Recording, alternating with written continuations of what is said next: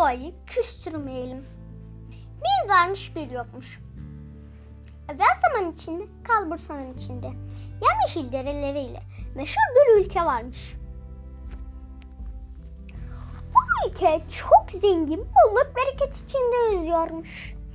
Fakat bu zenginliğin, bereketin en büyük kaynağın sebebini yani suyun olduğunu unutuvermişler. Suyu o kadar israf ediyorlarmış ki tarlayı sularken evlerde su tüketimin kıymetini hiç ama hiç bilmiyorlarmış.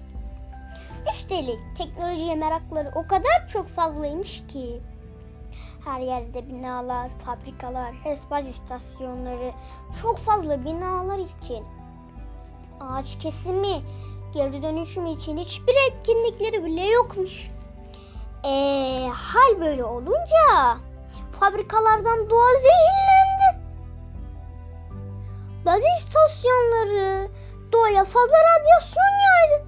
Doğa şaşırdı. Hava içinde ağaç kalmadı. Yağmurun yağması için ağaçlar çok önemliydi. Yağmur yağmıyor, barajlar koruyordu. Haberlerde bile yayınlanıyordu ve halen değerini ve haberi ciddiye alıp kimse bir şeyler yapmıyormuş ve şöyle diyorlarmış.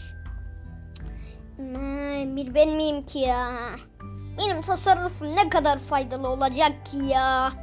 deyip dişlerini fırçalarken, banyo yaparken, bulaşıkları yıkarken, temizlik yaparken fazla fazla içip aç aç aman temizlik gibisi yok hiç önemli değil aç aç aman tertemiz olsun diyerek o kadar israf etmişler ki ve o gün gelmiş. Barajlar, göller kurumuş. Yağmur küsmüş. Yağmuru yağmıyor adeta insanlara ders veriyormuş. İnsanlar pislik içinde kalmış. Banyo yapamaz, temizlik yapamaz hale gelmiş. Ve işte sarmış bütün ülkeyi pişmanlık. Ve şöyle demişler. Eyvah eyvah biz ne yaptık böyle? O kadar israf ettik ki kıymetini bile bilemedik. Üstelik salgın hastalık başlamış. Suyla temizlenemedikleri için sebze, meyve, hayvan, insan ne varsa hayatları tehlikede kalmış. Ve ülkece geri dönüşüm başlatmışlar. Fabrikalar bir süreliğine ara vermiş. Doğayı kirletmeye o kadar çok fidan dikmişler ki adeta boş yer bile kalmamış.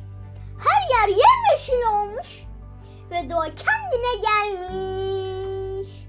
Öylesine güzel şıpı şıpı yağmur yağmış ki dereler, göller dolmuş taşmış ve ülkece doğa yeminini tutmuşlar. Ağaç kesmek yok. Su israf etmek yok. Su israf etmek yok. Ağaç dikmek var. Kesmek yok. Ve doğa yeminini tutmuşlar. Ülke eski haline gelmiş ve hayatlarına mutlu mutlu devam etmişler. Evet arkadaşlar.